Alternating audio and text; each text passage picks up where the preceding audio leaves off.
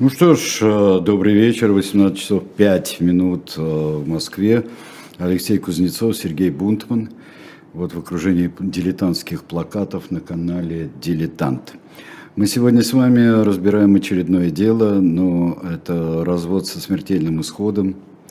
Вот. Или как потерять все за, за, за 13 дней.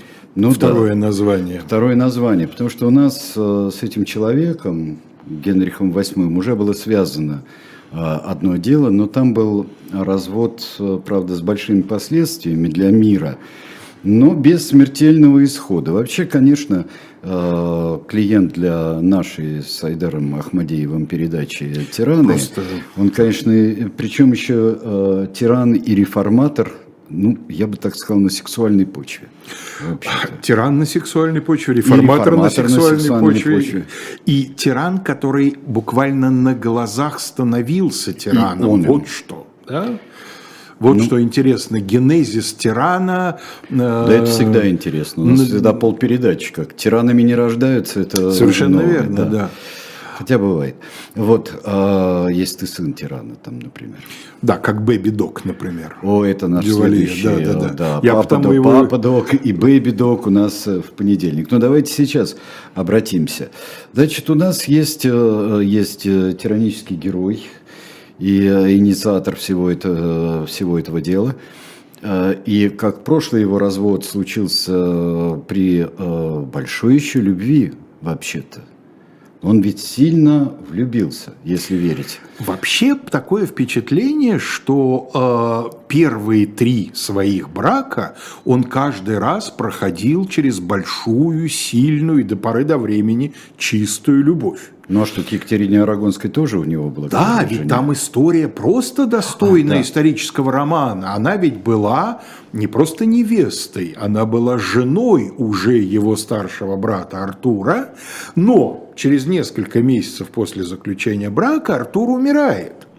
И дальше там очень туманное место в Ветхом Завете, во Второзаконии, если я не ошибаюсь, где говорится, что должно взять в жены вдову брата, если только этот брак был бездетным. Да, вот какая-то такая. Откомментируем. Если очень хочется, можно найти правильное место в Ветхом, в Новом Совершенно Завете верно. и в любом э, письменном тексте. Совершенно верно. Но поскольку очень хотелось, и хотелось не только потому, что не хотелось упускать брак с э, представительницей могущественного испанского королевского дома, но и потому, развивая эту мысль, с которой ты сейчас начал, что Генрих VIII действительно, видимо, питал к ней, э, так сказать, сказать, яркие и острые чувства.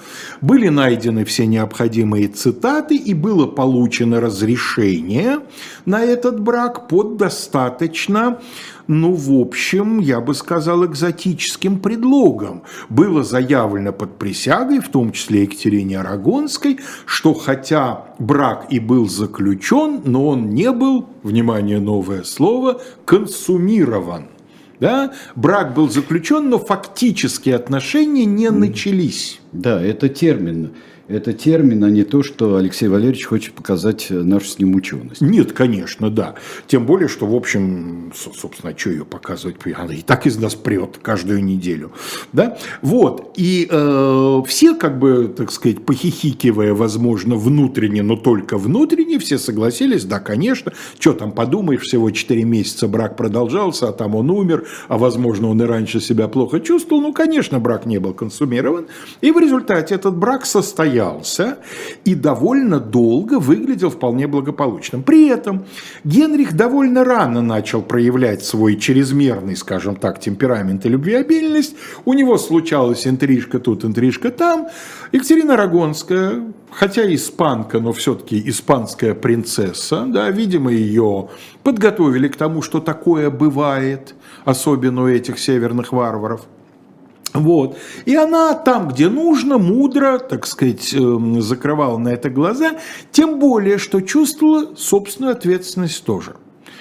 А ее ответственность заключалась в том, что она никак не могла выполнить главное предназначение порядочной королевской жены, а именно родить наследника. Несколько раз роды были неблагополучными. Единственное, кого жизнеспособного и то, в общем, с некоторыми оговорками удалось произвести на свет, это будущую Марию Тюдор, будущую Марию Кровавую, королеву и коктейль. Вот. Эм, а оговорки связаны с тем, что она в детстве отличалась, да и, собственно, и всю жизнь отличалась достаточно слабым здоровьем, и в подростковом возрасте даже говорили о каких-то там задержках в развитии и физических, и интеллектуальном, которые вроде бы потом компенсировались. Так или иначе, отсутствие мальчика, то есть полноценного во всех смыслах бесспорного наследника, э, Генриха VIII очень угнетало. А угнетало его потому, ну, по крайней мере, я такое объяснение встречал, что это же начало Тюдоровской династии, да, и, конечно, хотя лично он не был свидетелем событий войны Рос, но он об этих событиях хорошо знал, и шаткость в вопросе престола наследия, вот она какими бедами для государства оборачивается. Поэтому чем дальше, тем больше вот такое положение вещей вызывало у него тревогу, и в конечном итоге во второй половине 20-х годов, видимо, Генрих принимает для себя некое внутреннее решение, что надо так сказать, заниматься разводом, надо искать возможности э, вступить в брак, который окажется более плодовитым. Мы подробно про все это рассказывали в передаче, посвященной разводу. Очень интересно, что там Генрих, видимо, впервые проявляет то, что один из его современных британских э, исследователей его жизни, мне очень понравилось, как назвал эм, э, избирательной амнезией. То есть вот здесь помню, а здесь не помню. Что надо помню, что не надо не помню. Э, вот все то, что было аргументацией в пользу брака, когда он был нужен, теперь переворачивается с ног на голову и теперь используется как аргументация не просто для развода. Дело в том, что посоветовавшись с юристами, видимо, да, и другими советниками, Генрих пришел к выводу, что вариант с разводом гораздо более сложная вещь, чем вариант с аннулированием брака, с признанием его изначально недействительным. И вот тут собственно говоря, он начинает развивать тезис, что э, брак этот недействителен с самого начала, потому что он с самого начала греховен, потому что с самого начала он, Генрих, знал, что его жена консумировала брак со своим предыдущим мужем, его родным братом Артуром, а это получается, извините, инцест. Когда люди удивляются читая о процессе Анны Болейн, господи, как король вообще мог позволить, чтобы такое грязное белье вываливалось на суд, все, приведем свидетельство, mm-hmm. что там творилось. Люди забывают, что на самом деле этот Рубикон перешел раньше, что бракоразводный процесс Екатерины Арагонской по части грязного белья, ну, может, немножко и уступал, но в принципе но во всяком случае это вываливание белья было основано Оно уже, уже тогда. Уже тогда, да. То есть он, вот действительно словосочетание избирательная амнезия, она, оно мне очень нравится, потому что оно действительно очень хорошо описывает то, что с Генрихом э, происходило. Это он, очень частое явление. Он как бы, да, вот тут, где мне нужно, да, а где мне не нужно, ровно наоборот. Параллельно с этим развивается его роман с Анной Болейн. Ведь дело в том, что вопреки всеобщему убеждению, что она была девушка, скажем так, не строгих правил, невеликой нравственности и все прочее, может быть, это очень спорный вопрос, с кем у нее были романы, сколько было этих романов. Но ну, Там называется «Кто бы говорил» вообще-то. Это, во-первых, «Кто бы говорил», во-вторых, многие, очень многие свидетельства совершенно очевидно связаны не с фактами, а с партийной принадлежностью, с религиозной принадлежностью. Да? Это наш сукин сын или это не наш сукин сын, это, собственно, э, самое главное. Но дело еще и в том, что как раз в случае с Генрихом VIII, конечно, ее враги говорят, что это сознательно делалось, но она была на редкость эм, неуступчива. Несколько лет он ее преследовал. Конечно, можно это говорить... она морочила ему голову. Конечно, это была это военная его, хитрость. Это она его прочнее в своей сети Да, завлекала. она поняла, да. что он от сопротивления только больше распаляется. Ну, возможно, возможно, нельзя. Это, собственно, никто не отменял ни стратегию, ни тактику в любовных отношениях, а-ля гер ком а гер, но дело в том, что в семью Болейн Генрих VIII ведь пришел не самым простой и прямой дорогой, да, еще до Анны, еще когда они практически не были знакомы, в его списке Дон Жуанском побывала, и в этом нет никаких сомнений, другая Болейн. старшая сестра Болейн. Да. Да. Причем произведение есть другая Болейн. Еще одна из рода Болейн, да, Да. по-разному там переводят, и ее играет Скарлетт Йоханссон, я имею в виду старшую сестру, а э, Анну, по-моему, в этом фильме Натали Портман, если я не ошибаюсь. По-моему, Может быть, пара, я- да. я сейчас Я не тоже не помню, да. поручусь, но наверняка сейчас нам специалисты в чате э, подскажут, прав я или ошибаюсь. Э, то есть Мэри Болейн э, была любовницей, такой почти, можно сказать, полуофициальной, при живой еще жене Екатерине Арагонской. А затем на придворном празднике появляется младшая дочь. Дело в том, что э, отец э, сестер и брата, который сегодня у нас тоже появится, брат Джордж, эм, он вообще-то человек, э, который свою карьеру начал делать еще до того, как его дочери попали в королевский фавор. Вообще Болейны, они древнего рода, восходящего, видимо, к нормандским, так сказать, еще. Как вы одновременно с э, Дмитрием Мезенцевым А. здесь это пишете. Более потомки короля Иоанна Безземельного. Ну, там э, с Иоанном Безземельным э, не очень, э, насколько я понимаю, э, в этом есть уверенность. С ними интересная вещь произошла, но не с ними единственными. Они, будучи знатными в X, XI, там, XII веке, дальше они эту знатность утрачивают. И связано это, видимо, с тем, как и, в общем, у десятков семей английской аристократии, что они начинают заниматься бизнесом. Вместо того, чтобы нести военную службу, предпочитают платить счетовые деньги.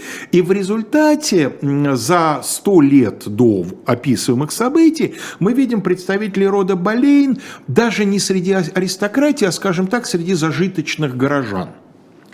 А дальше начинается возвращение в большую аристократию при помощи браков.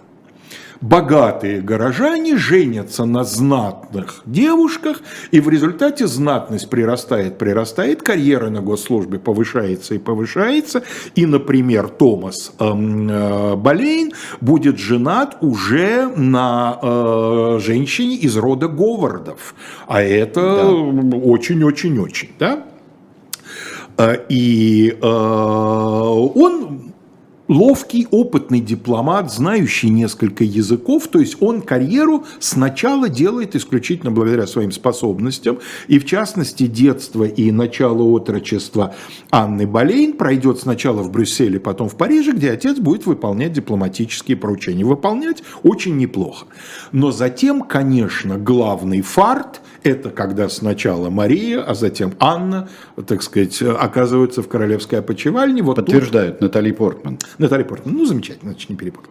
Э, Вот тут уже на него посыпались не просто высокие, а высшие государственные должности.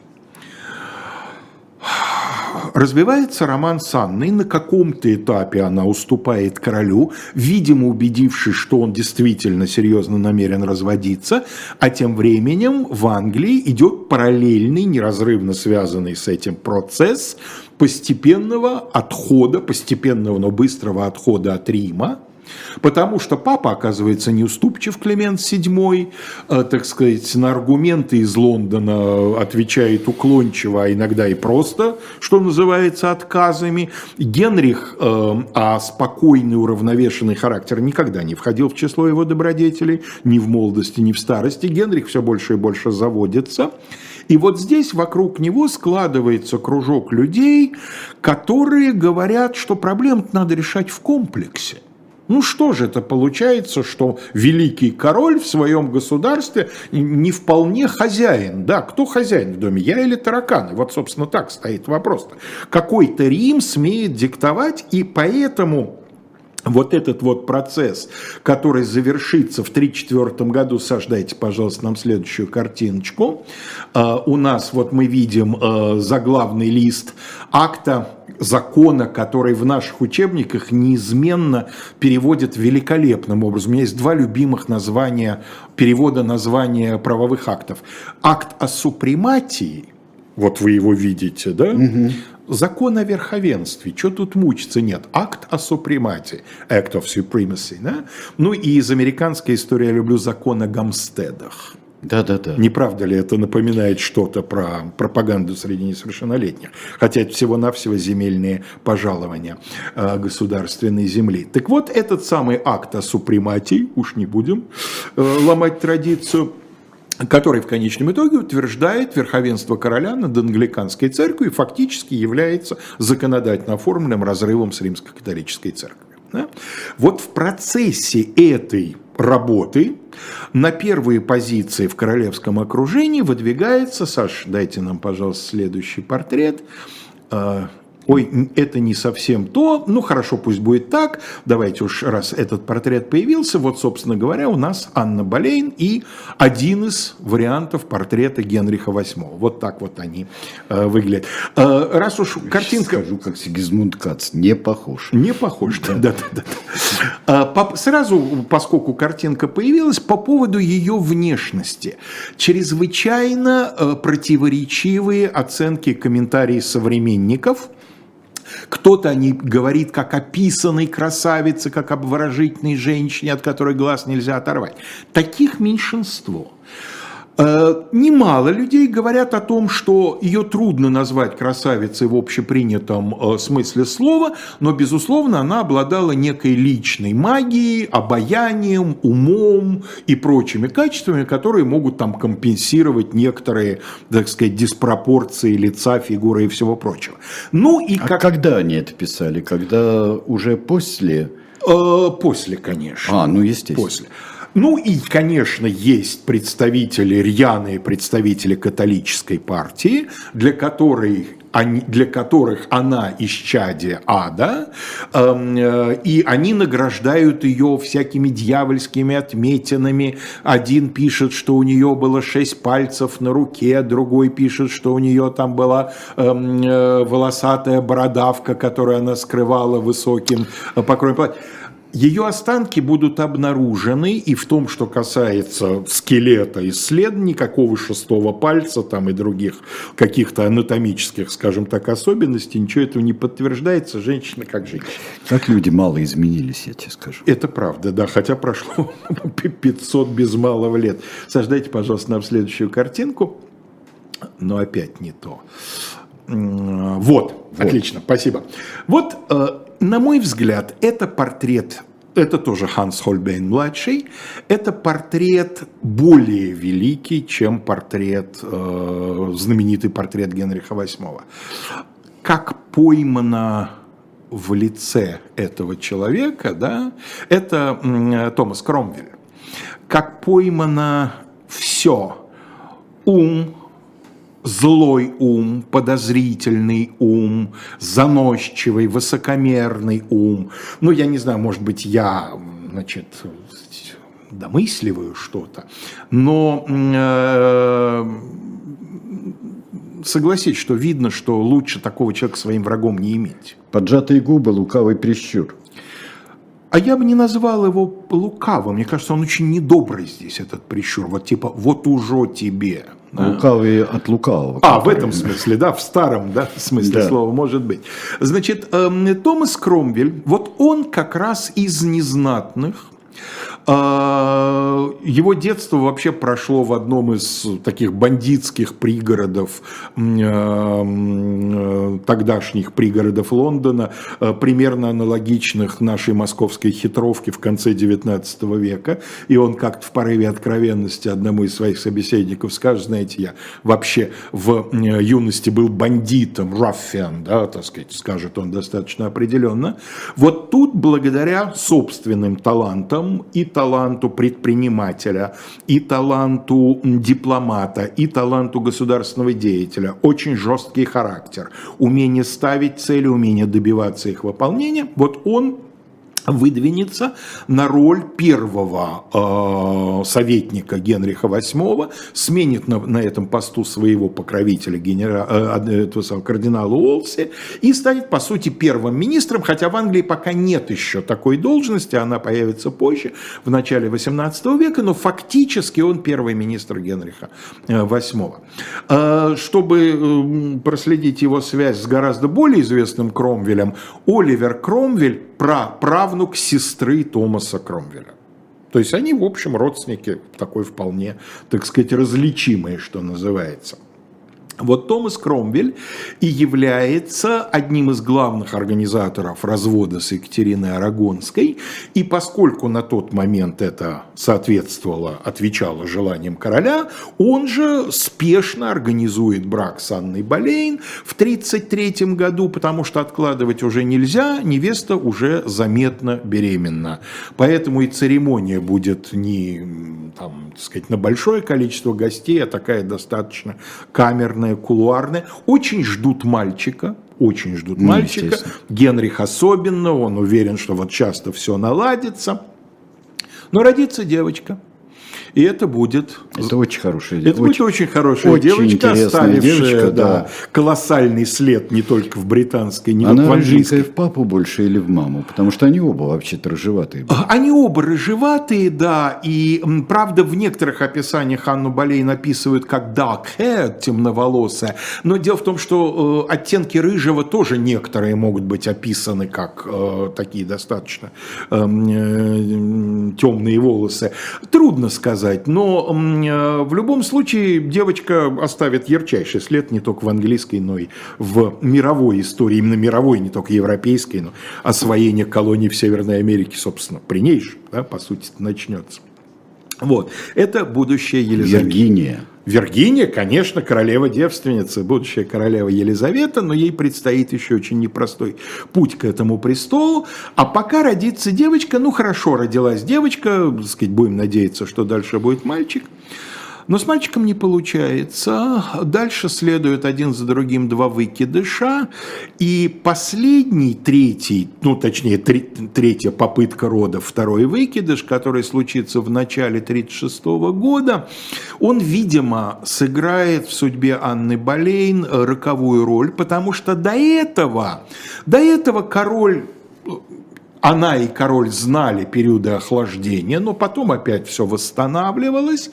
Эм, король стал еще менее осторожен в связях с другими женщинами, и периодически Анне приходилось устраивать ему сцену ревности. Она их устраивала, в отличие от Екатерины Арагонской. Она была человеком более в этом смысле вспыльчивым. Саш, верните, пожалуйста, на одну картинку назад. Значит, на самом деле Анна Болейн вот – то, что я вам показывал до этого, это была Екатерина, была Екатерина Арагонская. Простите, уже, так сказать, все, все путается. Все-таки вечерняя работа не самый да мой это конек. было давно, в общем-то. Это да. было давно, никто уже не помнит. Вот, конечно, Анна Болейн, один из э, портретов, которые считаются наиболее достоверными.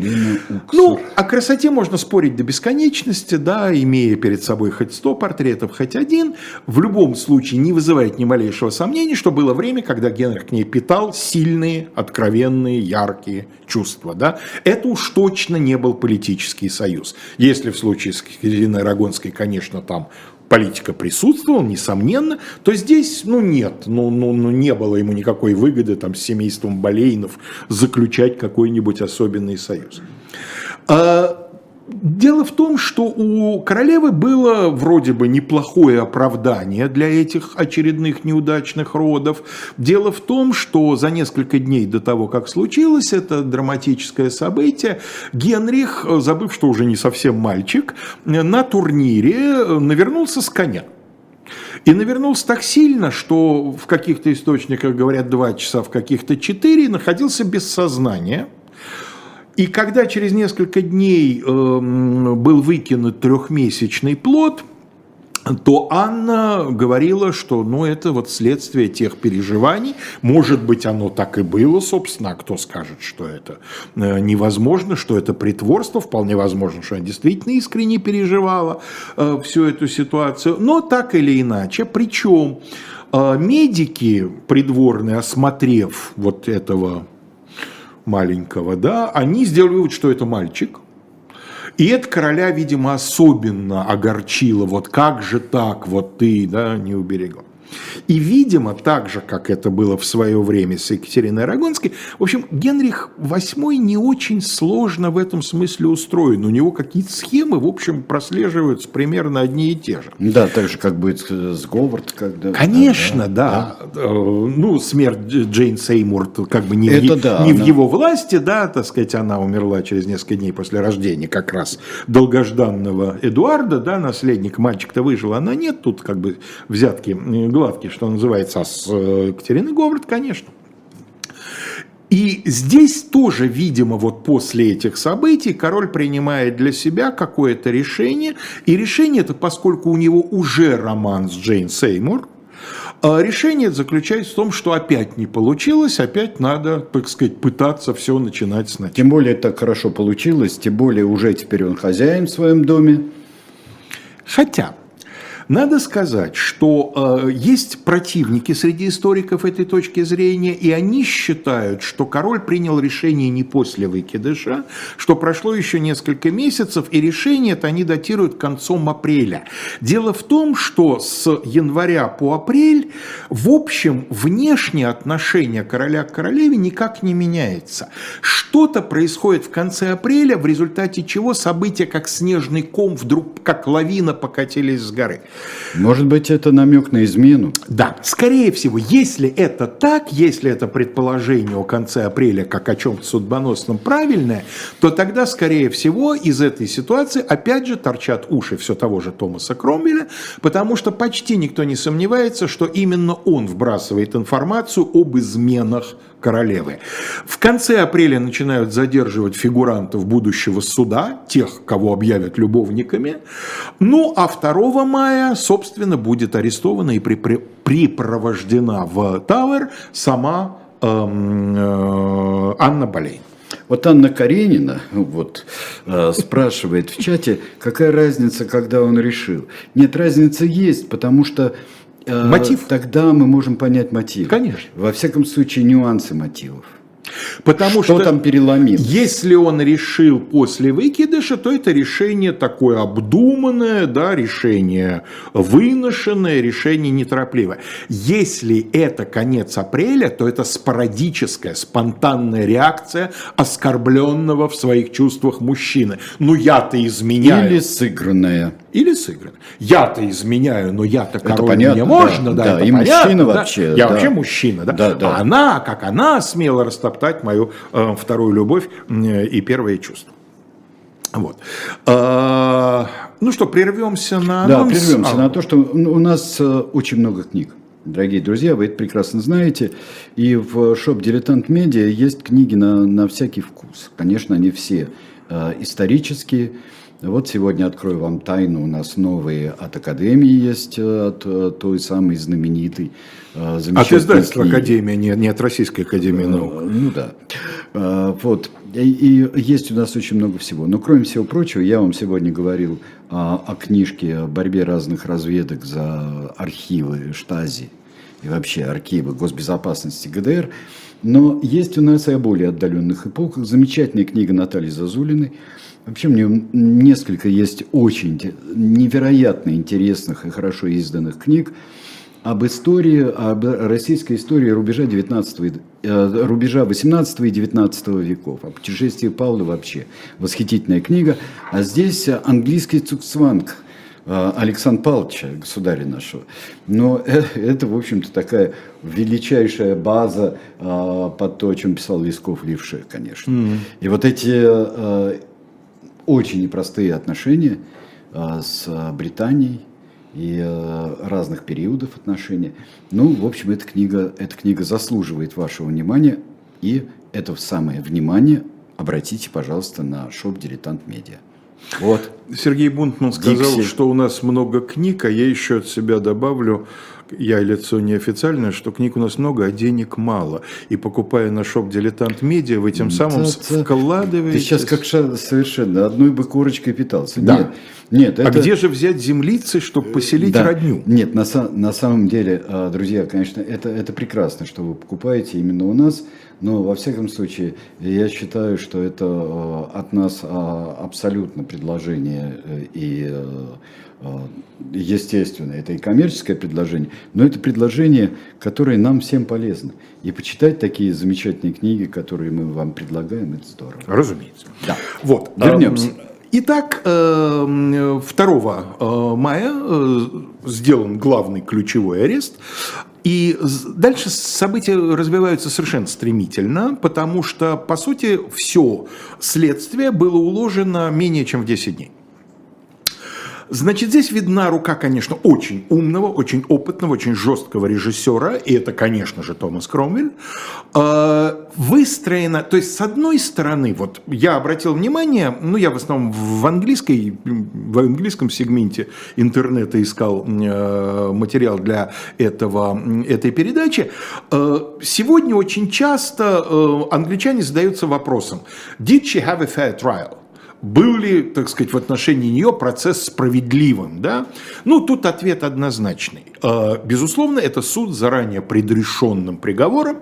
В этом смысле никаких сомнений нет. Более того, никакого оправдания или даже половинчатого обвинения быть не могло, потому что, извините, король уже практически еще жива, Анна Болейн, она еще формально королева, король уже открыто говорит о свадьбе, о том, что тянуть не надо бы, что вот они с Джейн скоро поженятся, то есть он, конечно, уже мысленно все с ней простился, и никакого другого варианта, кроме, так сказать, эшафота, для нее не предназначен. Но Кромвель, который привык все делать хорошо и добросовестно, он прилагает усилия к тому, чтобы придать этому судилищу, назовем вещи своими именами, все-таки максимально возможную видимость легитимности. Поэтому один за другим выстраиваются в определенной последовательности три судебных процесса.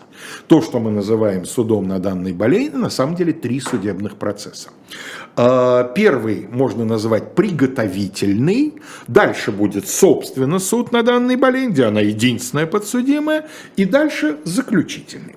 Приготовительный. Кого судят? Судят четырех мужчин – их зовут Генри Норрис, Уильям Брертон, Фрэнсис Уэстон и Марк Смитон. Эти четверо обвинены в том, что они с королевой состояли в незаконной связи.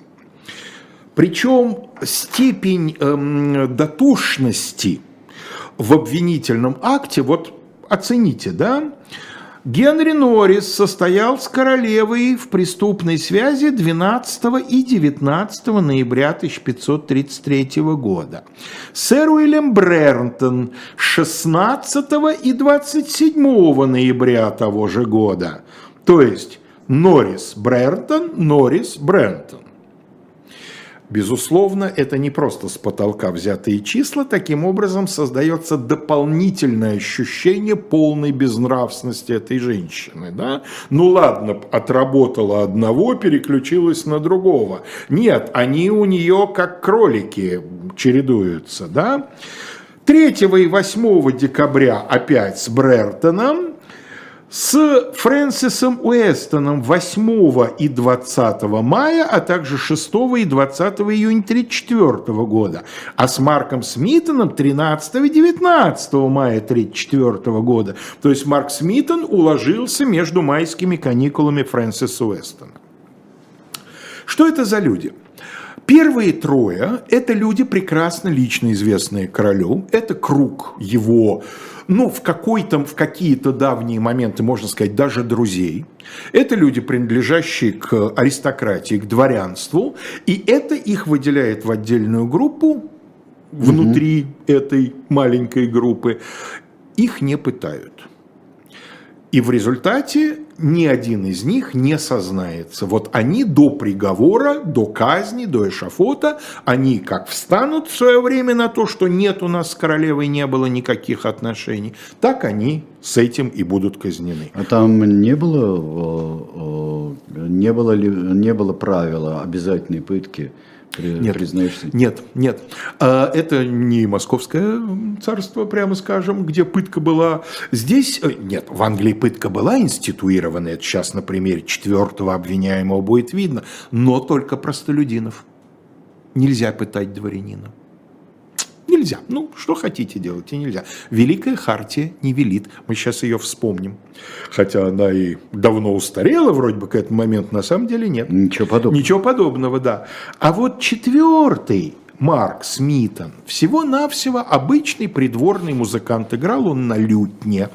И вот поскольку в отношении него никаких сдерживающих и ограничивающих законодательных положений нет, то его решили сделать ключевым свидетелем. Есть свидетельство того, как его пытали, по крайней мере, в одном из источников описывается, что его голову обернули веревкой, на которой были сделаны такие достаточно большие узлы, а дальше на затылке ну, при да. помощи палки эту веревку начали закручивать.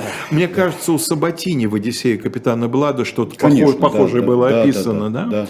Вот. И под влиянием только ли этого, или под влиянием еще и моральных угроз и прочего шантажа, он признался. И он этого признания будет держаться и на суде тоже, он признается в трех случаях, когда э, он с королевой состоял в недопустимой связи, он описал механизм этого, вот поскольку королева практически всегда находилась на глазах у других людей, ее доверенная фрейлина, которая жила в комнате напротив, значит, вот она меня тайно проводила, вот она стояла там на страже, вот пока мы то все, пятое, десятое. То есть его пока, возможно, ему пообещали жизнь сохранить. Если так, то его обманули.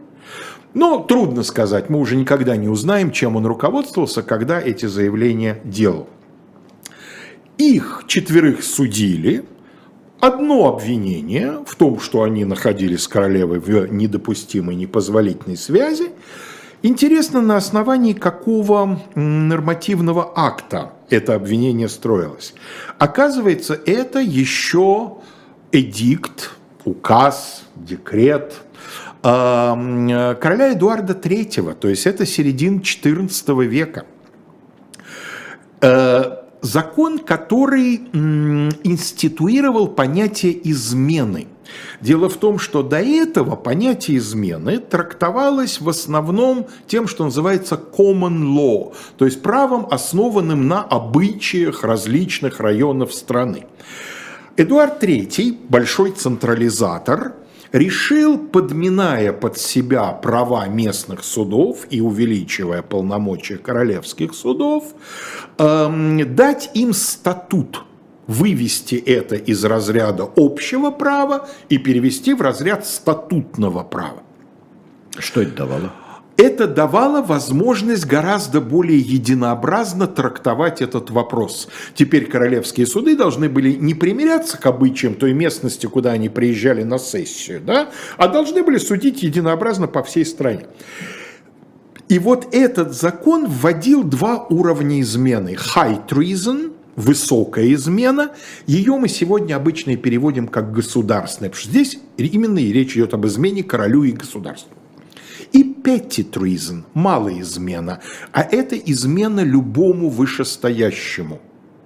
Вот крестьянин, который делает что-то в отношении, скажем, феодала, от которого зависит, может быть обвинен в treason, потому что он так сказать, приносит некое зло, не любое, конечно, не о краже курицы идет речь, но о нарушении неких своих обязанностей перед своим сеньором, хозяином, кем угодно. Кстати говоря, в Петти Тризн могла быть обвинена и обвинялись э, сотнями и тысячами женщина, изменившая мужу муж же ей хозяин, она ему изменила с кем-нибудь и тем самым совершила вот эти petty treason.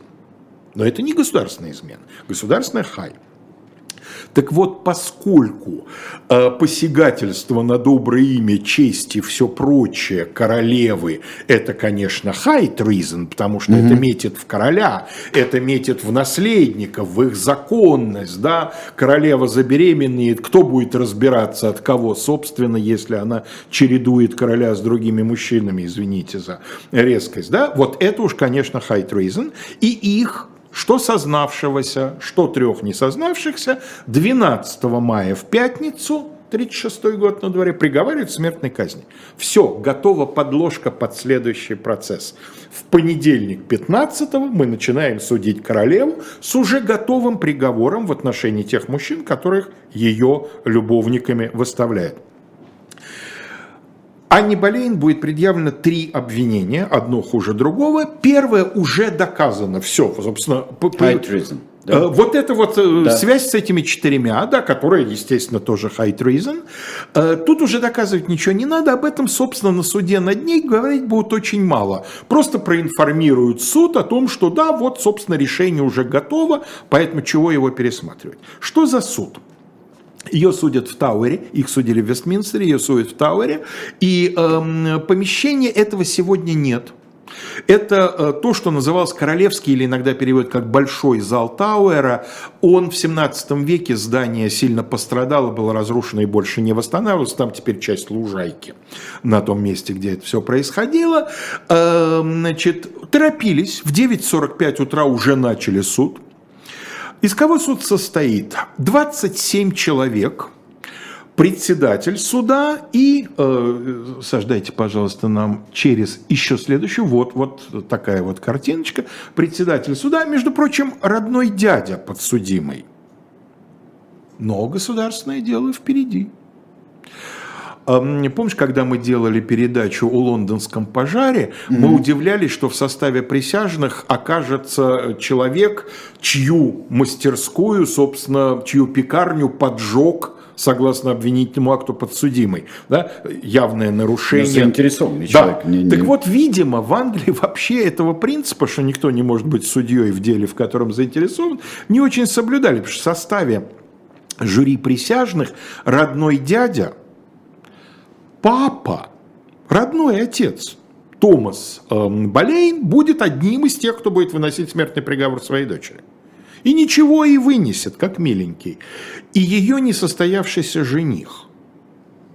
Он в результате упадет в обморок, чем обессмертит своим, сейчас я об этом скажу. Значит, э, вот эти 26 присяжных должны будут вынести вердикт, так правильнее, судья и 26 присяжных. Великая хартия вольности 1215 года, которую мы сегодня уже упоминали, в статье 39 устанавливала правило, что никто не может подвергаться преследованию иначе, чем на основании закона и в соответствии с решением суда равных. Вот именно за эту статью Великую Хартию называют матерью всех конституций. Да? Judgment of his peers – суда, равных ему по социальному положению людей. Ну, королеве невозможно было найти равных по положению судей, но взяли высший слой. В Англии в это время 50 с лишним лордов, перов, перов Англии. Вот 27 из них образовали это судебное присутствие, примерно половина. Отобрали людей, в общем, откровенно отобрали людей, которые были настроены против нее либо по идейным соображениям, представители других другой партии, партии происпанской, как называли сторонников Марии, к этому времени Екатерина Арагонская уже умерла за несколько месяцев до этого суда, а дочь жива, и права дочери по-прежнему дискутируются. И вот сторонников Марии называли испанской партией, несколько ее видных представителей были э, среди вот этих так называемых присяжных. Э, значит, первое обвинение уже доказано, Второе обвинение звучит еще ужаснее. Кровосмесительная связь с собственным родным братом Джорджем. Причем эм, я специально цитатку приготовил о том, до какой степени подробности доходит обвинение, описывая эту связь. Tempted her brother with her tongue in the said George's mouth and the said George's tongue in hers. Это, в свою очередь, перевод с латыни, потому что оригинальный протокол составлен на латыни, но произносить латинские слова я не рискнул, тем более, что английский перевод абсолютно дословный. Да? Она соблазняла брата, и язык ее был у него во рту, а его в ее. И вот таких подробностей в обвинительном заключении, которые лично Кромвель зачитал, никому не доверил. Множество все время повторяются одни и те же словосочетания.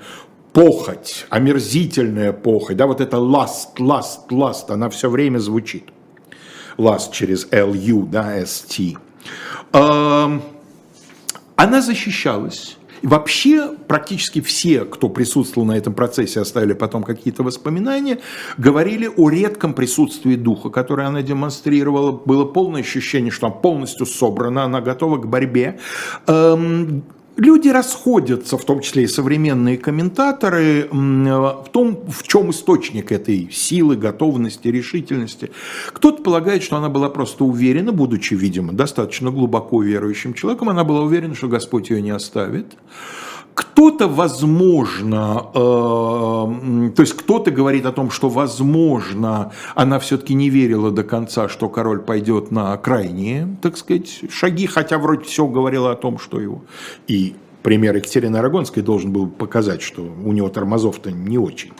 Вот. Но вот, тем не менее, по крайней мере, до, до оглашения приговора она вела себя очень э, достойно. Она не адвокатов, ни свиде... вообще свидетелей как таковых в суде не запрашивали. Зачитывали показания, данные под присягой. Раз они даны под присягой, то что, собственно... Естественно, все показания были против нее. В свою пользу могла говорить только она сама. Но кто ее будет особенно слушать? Довольно быстро пошабашили. В 9.45 начали, в 2 присяжные уже ненадолго удалились на совещание, 4 с небольшим часа все это продолжалось. Решили виновны. Да? Все 26, включая папу, ну да. Включая несостоявшегося жениха, включая... Да, и двоюрный дядя этот приговор, собственно, то есть э, родной дядя этот приговор утвердил как председатель суда. Она произнесла уже после оглашения приговора небольшую речь. А, кто-то думает, что она заранее была подготовлена, кто-то думает, что экспромт. Ну, в принципе, ничего невозможного в том, что это спонтанное. Я не говорю, что всегда относилась к королю со смирением будучи обязанной ему, учитывая доброту и большую честь, которую он мне оказывал, и большое уважение, которое он всегда демонстрировал мне. Я также признаю, что часто мне приходило в голову ревновать его – но пусть будет Бог моим свидетелем, что я не причиняла ему зла. Третье обвинение самое тяжелое. Обвинение в том, что она хотела причинить зло королю непосредственно, что она замышляла его устранение. Это обвинение покоилось на самой-самой шаткой доказательной базе, по сути, одна единственная фраза, которая была брошена незадолго до ареста, примерно за неделю до ареста, при свидетелях – Одному придворному, которого она спросила, почему вы, сэр, не женитесь, имея в виду, что ну, давно ждут от него свадьбы с определенной женщиной, он что-то ей сказал, типа «я не тороплюсь», и почему-то это вызвало у нее обостренную реакцию. Она сказала, ну вы, наверное, ждете, что с королем что-то случится, я освобожусь, и вы на меня планы строите. Из этой фразы раздули готовый заговор. Вот, дескать, она таким образом при всех призналась, что она, она употребила выражение, которое аналог русский, она примерно делить шкуру неубитого медведя. И вот, вот она прямо сказала, что король еще не убит, но в ее планы это входит и все прочее, все прочее. Это, конечно, кромвелевские штучки. Ну, а после этого будет еще один процесс. В тот же день, 15 во второй половине дня, будут судить ее брата Джорджа Болейна, лорда Рочфорда или Рашфора на французский манер, если произносить, которого уже на основании предыдущего решения быстренько признают виновным в кровосмесительной связи с сестрой. Надо сказать, почему его оставили напоследок. Он был известен как человек очень хорошо разбирающийся в праве, прекрасный оратор, человек с очень быстрой реакцией, поэтому его просто, что называется, вот несколькими ударами кувалды, да, вгоняли гвозди в крышку гроба. Он защищался, но уже все было решено, потому что целых два предыдущих судебных решения. Он состоял в кровосмесительной связи с сестрой, сестра признанная преступница, значит, эта связь тоже носит оттенок государственной измены. Все. Э, их казнили 17-го. Вполне возможно, что она могла... Вот, собственно говоря, это портрет, который... Спасибо, Саш. Который эм, он до конца нет уверенности в его атрибутировке, но обычно полагают, что вот этот портрет ее брата Джорджа Болейна, соответственно, лорда Рочфорда. Ну и эм, э, предположительно она могла видеть казнь. Добрый король, правда, заменил совершенно изуверскую казнь, которая полагалась за high treason, за государственную измену, со всякими страшными со всякими подробностями. Да, да. Да. Их просто казнили отсечением головы топором, причем в соответствии с правилами начали с самого знатного, с Джорджа Болейна, закончили самым незнатным, несчастным музыкантом Смитоном, которому рубили голову уже затупившимся топором, э, при этом голова его лежала на плахе, э, покрытой кровью предыдущих четырех казненных. Ее казнили через два дня, Дайте, пожалуйста, Саш, последнюю картинку.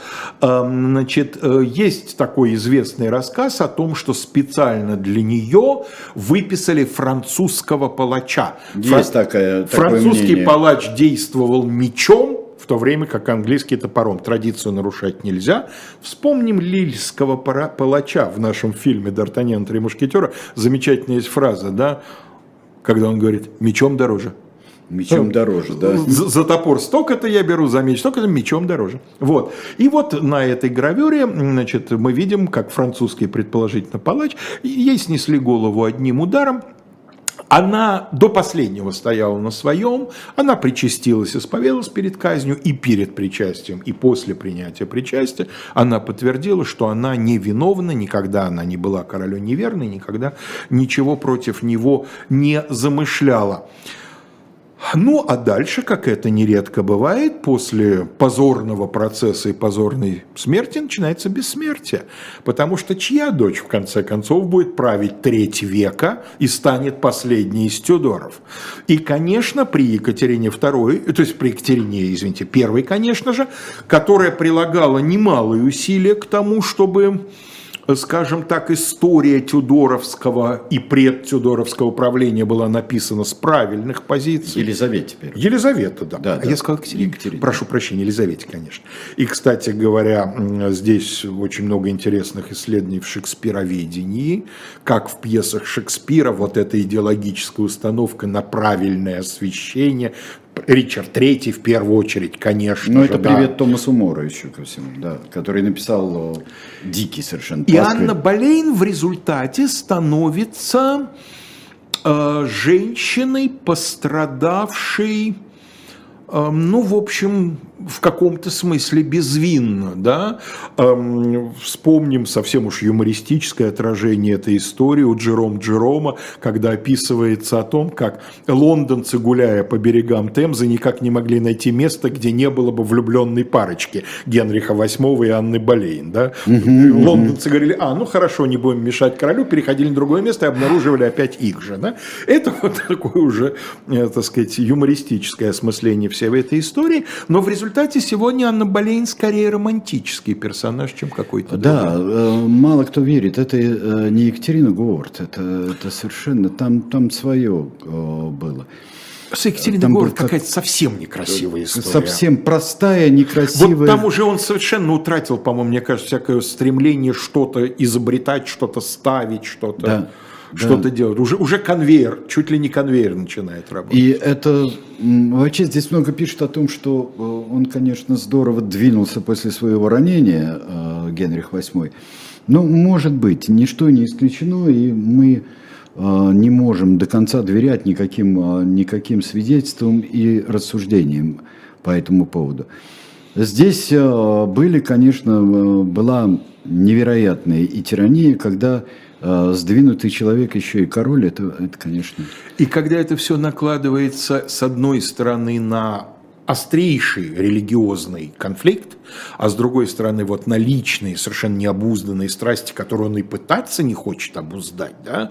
полное ощущение, что он во второй половине своей жизни просто считает, что эти страсти являются его ярким украшением. Ярким украшением и вообще это какая-то основа его сущности, его настоящая сущность. Зато короля, искренний, как, да, как, я не какой-нибудь там. Да, короля как мужчины, и вообще это очень э, тяжелая история, многожды изображенная в кино, много раз, э, под разными, Анне Клевской, да, пан Димитр прав, а Никлевской еще повезло, ее как-то э, выгнали больше с порога. Всего, да. Больше всего повезло Екатерине Пар, которая его пережила.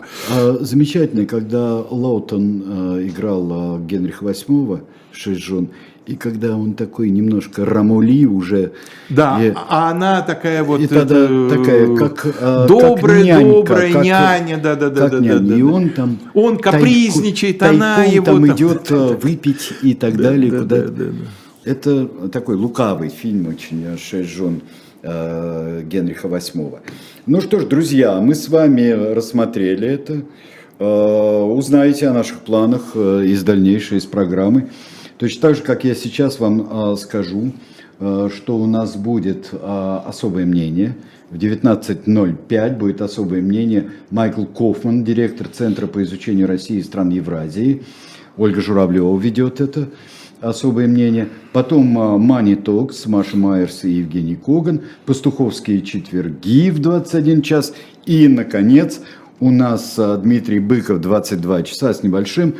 А, у нас, как всегда, двухчастная. А, один как один, но плюс еще урок литературы «Пиковая дама». Вот. Прекрасно. Друзья мои, оставайтесь на наших двух каналах, никуда не уходите. Всего вам доброго. Всего хорошо.